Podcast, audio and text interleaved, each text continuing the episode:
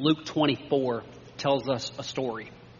It tells us the story that takes place, a story that takes place uh, a few days after the crucifixion, a few days after the empty tomb has been discovered. We're told that there are two followers of Jesus who are on a journey. They're on their way from Jerusalem to Emmaus, uh, which is probably seven miles or so, a walk that they would have made probably pretty frequently. We don't know much about these two as they journey. We're not given a whole lot of information. We're told that one of them is named Cleopas. And that's about all we get. So there are lots of questions around who are these two? What are they doing? Where are they going? What's happening with them? Are they two friends who are on a journey back to Emmaus? Are they husband and wife? Who are on the road back to Emmaus because we eventually find out that they have a home, or at least one of them has a home in Emmaus, and that they were traveling to this home in Emmaus. But before they get to Emmaus, the story tells us that they were interrupted by a visitor. A stranger appears among them as they're walking. Now, not appears in some type of magical way or ghostly way. We don't get the idea that it's this supernatural, there were only two people on the road and then suddenly there were three. I think if that's the way that it happened, we probably would see some kind of mystery around, whoa, how did this happen? What's going on here? Instead, in my mind, and it's actually different than I'd ever imagined the story, I suspect that this means that there were lots of people on the road. There were travelers that were going back and forth in different directions. It was easy for there to be someone on the road who they didn't notice, and then who was standing beside the two of them. And we're told that this stranger who came up beside them began to interact with them in their conversation.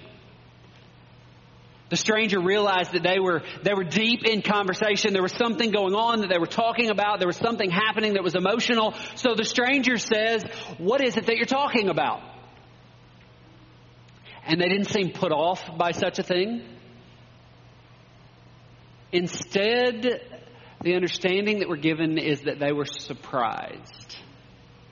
How is it possible that this stranger could come up and could ask them what it was they were talking about. Wouldn't it be obvious what they were talking about? Everyone in Jerusalem was talking about the same thing. Wouldn't it be obvious that that was the conversation that they were having? But this stranger came and said, what is it that you're talking about? So they decided to enlighten Jesus on what it was that had happened to Jesus over the last few days. Now again, stranger to them. They didn't realize that's what they were doing, but that is what they were doing. They told Jesus what had been going on with Jesus. And as they did so, they also revealed to this stranger their hopes for who they hoped that Jesus would be. They'd hoped that Jesus would be the Messiah. They had hoped that Jesus would come and would rescue them from being ruled by these pagan societies that had, had ruled over them generation after generation. They had hoped that Jesus would come and overthrow the Roman Empire. They had hoped that Jesus would bring them freedom, that Jesus would bring them salvation. They had hoped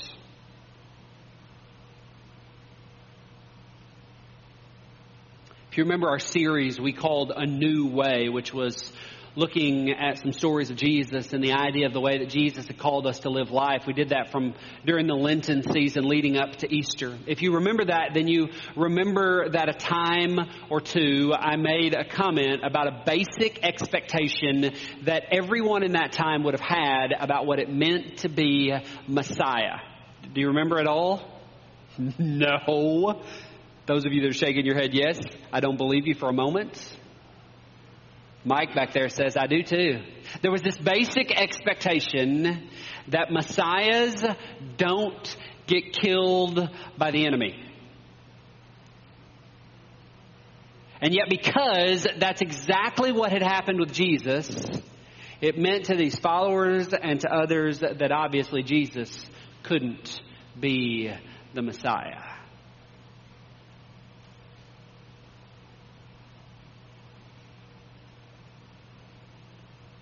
And as they shared all of this, their, their crushed hopes, their disappointments,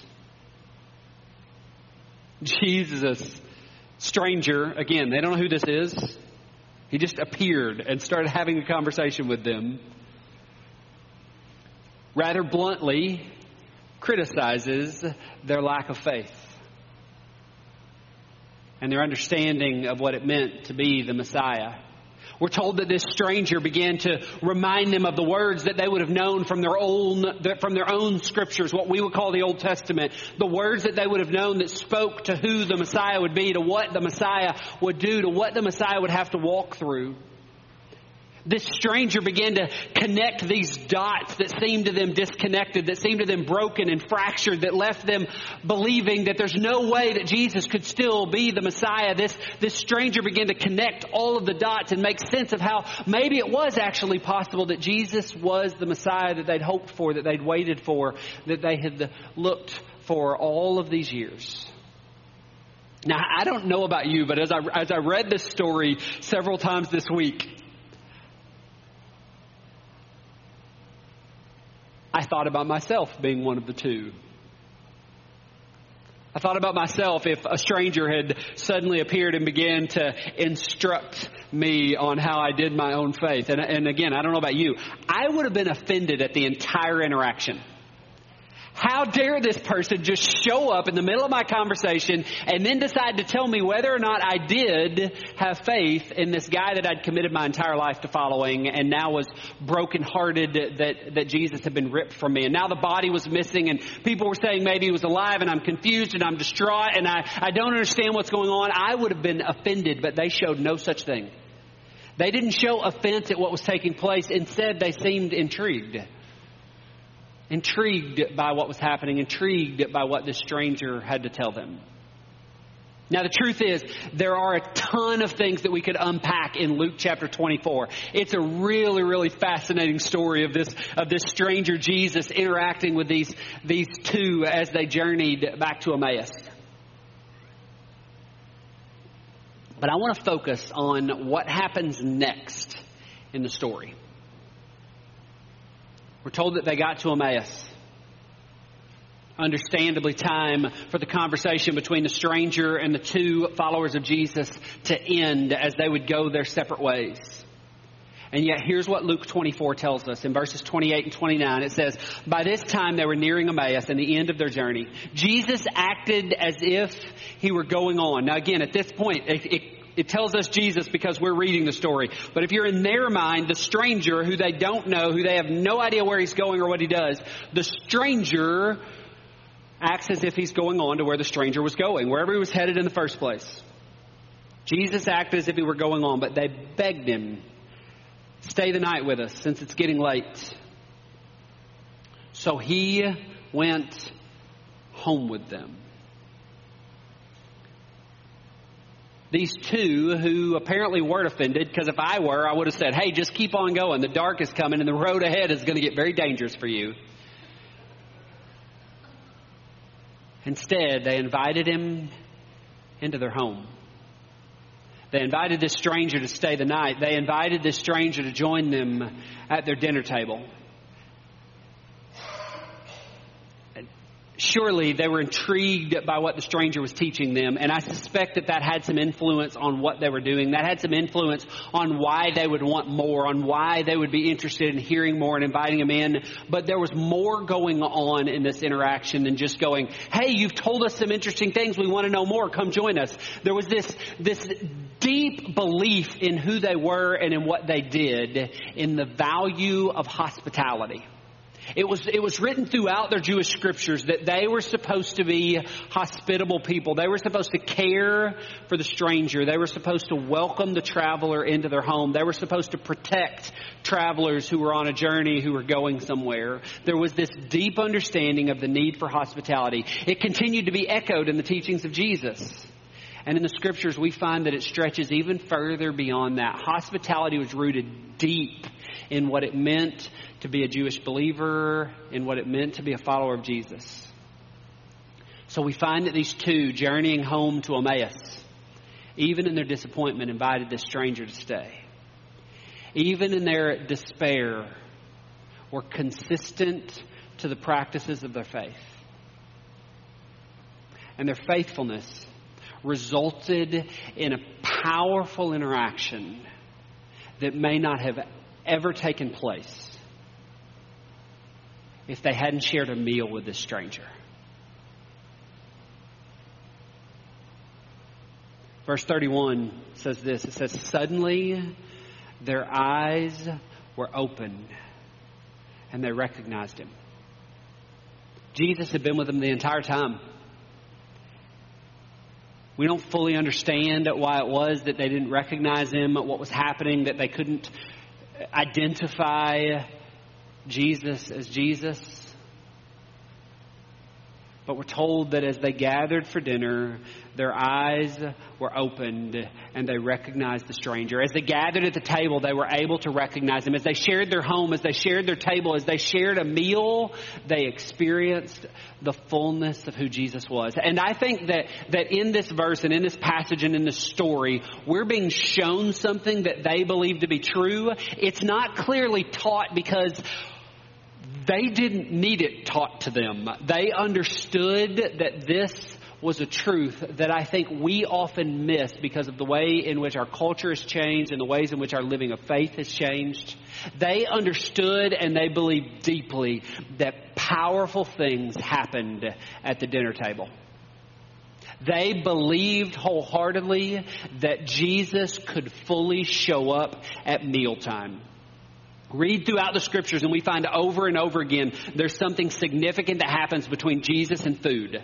Over and over again throughout the stories, Jesus and food were intimately connected. When a meal was shared, Jesus' fullness was shown. When Jesus wanted to show his fullness, he fed those who didn't have food. Over and over again, there was this connection with Jesus and with food. With Jesus and the table, with the way in which Jesus was able to show up at the dinner table. Just last week, as we talked about the washing of feet, it was at the Last Supper. It was at the meal that would be the last that Jesus would share with his disciples. It was there that he could show the full extent of his love all the way to the end. These followers of Jesus understood that the dinner table was a sacred space. Now, for many of us, it also is sacred, and yet it's sacred in a different kind of way. It's sacred because it's protected. It's sacred because it's guarded. It's sacred because we only allow certain people to come in that deeply to come that far into our life, to come that far into our world, to come that far into our interactions with one another, into our interactions with family. Think about it in your own home. A lot of times we don't, it's one of the last things we often do is bring them to the dinner table. We might go and have a meal out. We might bring them into our living room. We might gather at the table, but there is something special about sharing a meal, and there are only certain people that break all the way through that threshold and come into that sacred space, that protected space. This morning, I want to talk about the reality that I believe that Jesus longs to do powerful things at our dinner table if we're willing to take down the walls that protect that space and allow that space to become sacred in the way that Jesus has intended for it to be sacred. So, how do we get there? How do we get to the place that our dinner table is a sacred space? I think it starts with the idea that we invite Jesus into every aspect of our life. I've made an assumption in this series that we're doing where we talk about fanning into flames our own faith and the faith of others. I've made an assumption that we desire to help other people come to know and follow Jesus more faithfully. I've made an assumption that that's a longing inside each of us. We've talked about it being expected. We've talked about it being part of what we do as Christ followers. And, and we've assumed that all of us actually want to participate in that practice. Now, connected to this is actually a, a, deeper and maybe more dangerous assumption that we've made. It's the assumption that you and I have committed ourselves fully to Jesus. Now, now the assumption that I'm talking about is not necessarily an assumption that I'm making for those that are in the room that wouldn't call themselves Christians, that wouldn't call themselves Christ followers, that, that aren't yet at the place that they've seen that. I'm not talking as much about those assumptions as I'm talking about this assumption that is connected to those of us who would say, yes, I'm a Christian.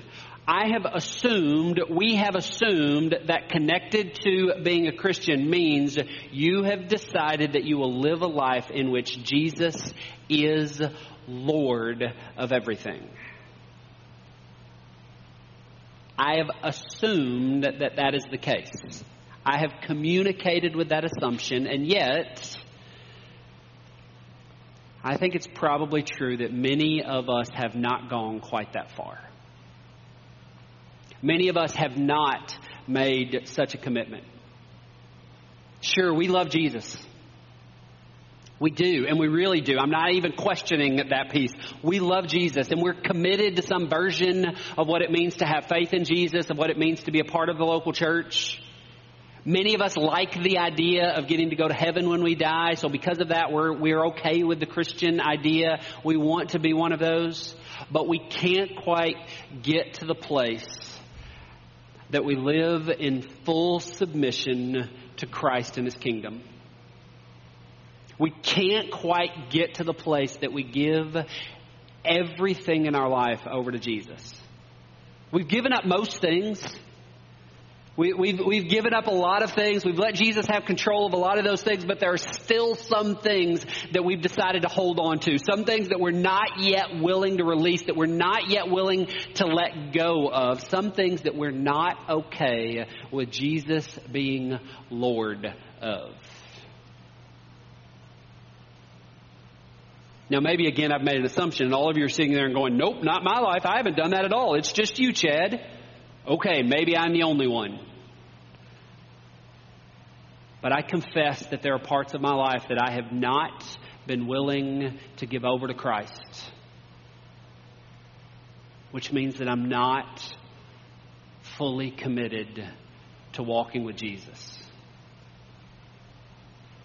And that's the call of discipleship. That's the call of what it means to be a part of this. I think it's often true that it's in our homes, that it's at our dinner tables, that we find out if we are fully surrendered to the ways of Jesus.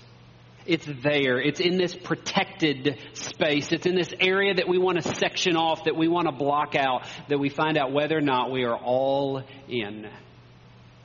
It's in this typically protected space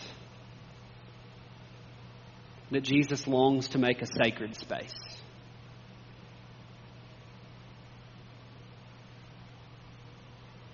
Our dinner tables become the sacred space that Jesus longs for them to be when we invite Him into every aspect of our life and we decide, no, no, no, everything is yours. All of it. Even my protected spaces.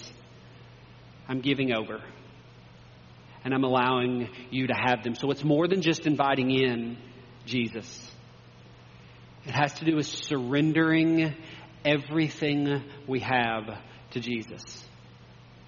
It's the decision that we give possession of, of our life, possession of our loves, possession of all of our belongings over to Jesus and His kingdom. And when we do so, Jesus longs to do powerful things with our stuff.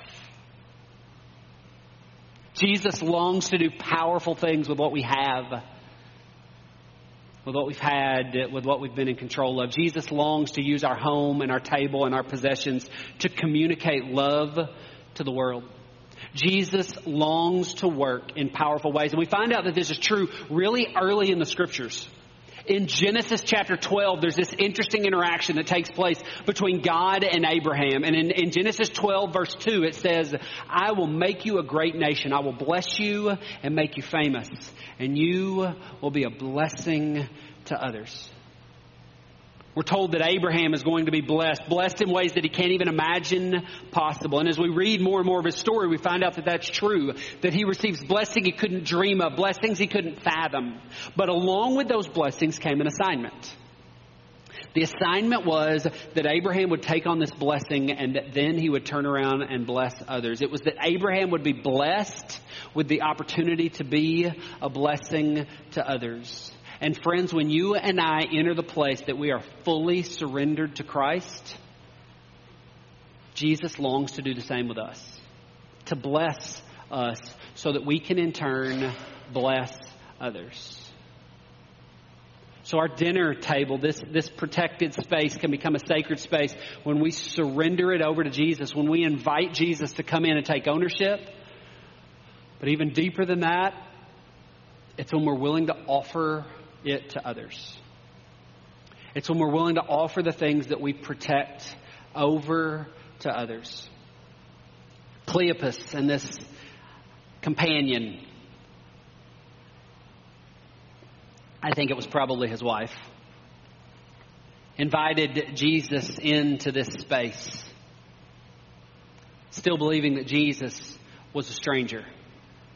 They didn't do so for, for personal gain. They may have been intrigued in what he was saying and what, what this stranger had, that he could still say what it was that they could learn, but that was only the beginning of what was going on. It was not about their personal gain. It wasn't because they thought that Jesus would bless them in some special way. They didn't even know it was Jesus. It wasn't so that they could have some experience that nobody else had ever had. Look at this opportunity we have to have a meal with the risen Savior before anyone else does. They didn't know any of that was taking place. They simply believed that it was the right thing to do in their faith to welcome the stranger into their home, into their dinner table. They were sparked by the commitment to their faith, and they believed that their faith included taking care of the stranger. This step is the third in this six simple steps that Doug Dubois has written that we've been talking about, um, about how we share our faith. Six simple steps towards evangelism. And this third step is the step of radical hospitality. It's a deeper way of caring than the service that we talked about last week because we can serve other people, but we can still do that from a distance. We can still do that and not get too relationally involved in them, not get too relationally invested. We can serve and then still run away. We can we can serve and find ways that it be no more than a ritualistic obligation to do things for other people. But hospitality demands that we open up our lives so that others can view what's going on inside.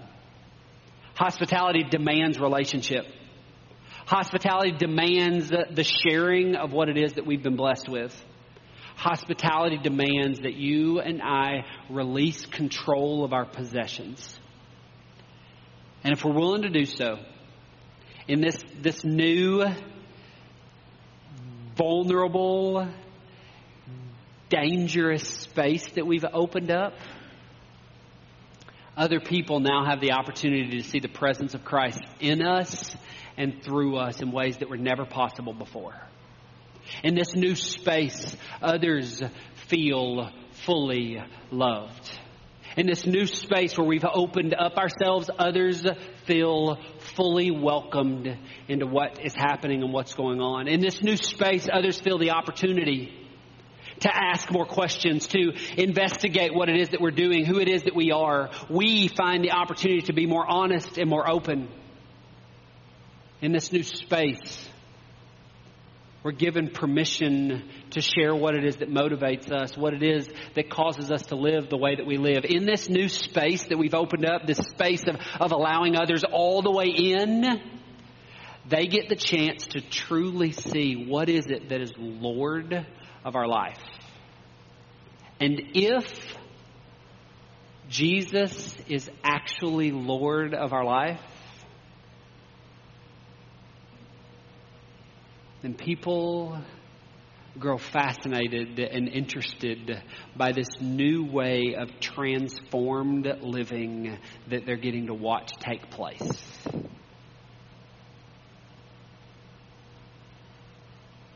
If we're willing to invite them into this space. Now, yes, sure. That doesn't mean it's always clean or pretty or looks good.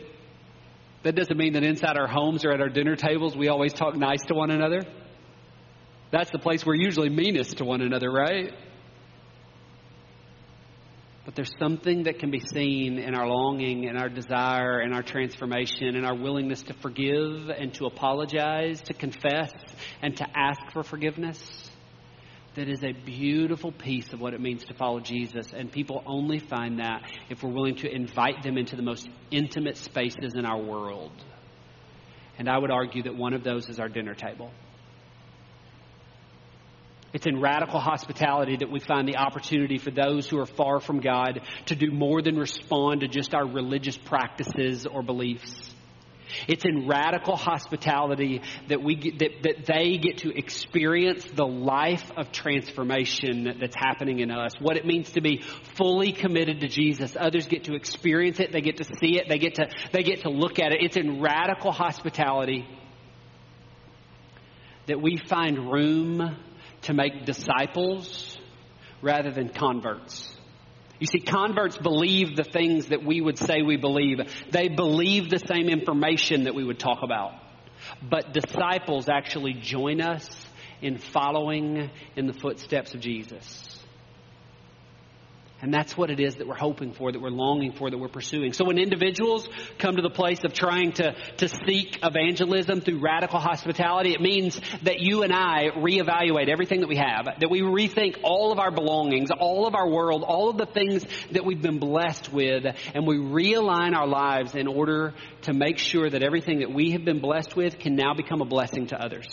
Everything that we have received can now be used for the benefit of other people for the glory of God so that they can be impacted.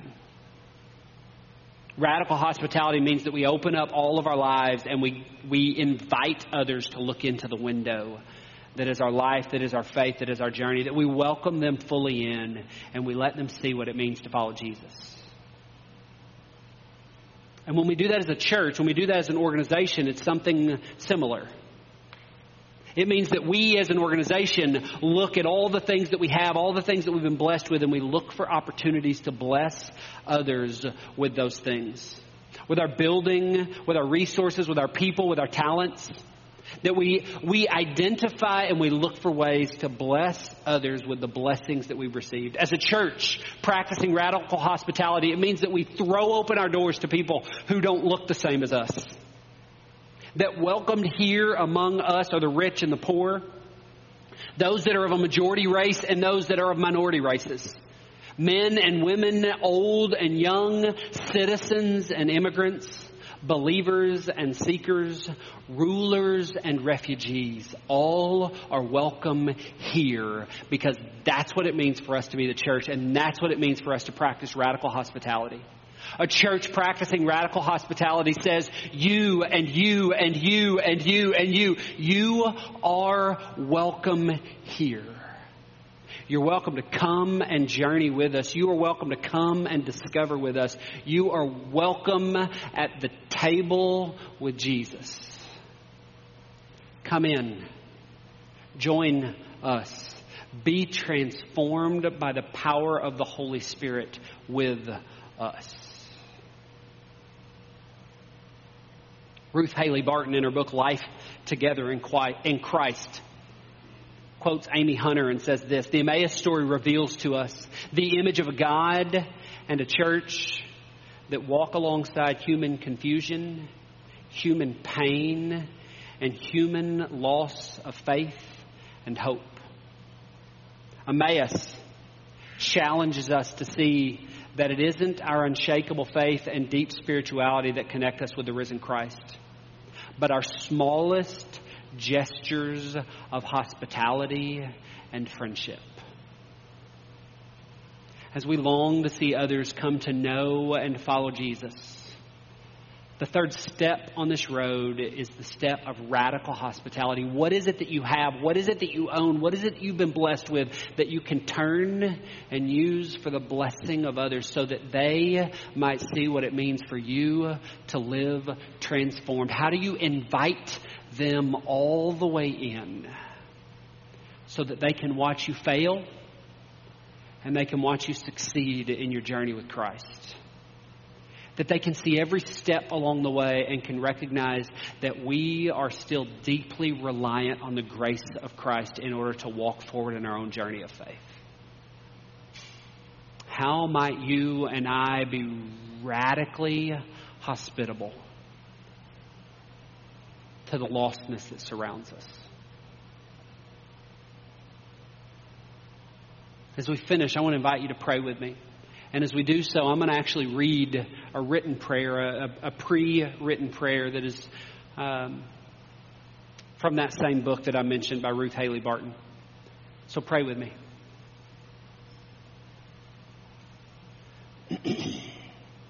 Stay with us, Lord, since the day is far spent and the night is coming. Kindle our hearts on the way that we may recognize you in the scriptures, in the breaking of bread, and in each other. As the poor widow welcomed Elijah, let us be open to the richness and miracle in meeting. As Abraham and Sarah welcomed passing strangers, let us entertain the possibility of angels in disguise. Let our eyes be opened that we may recognize in our neighbor the divine presence of Christ. Amen.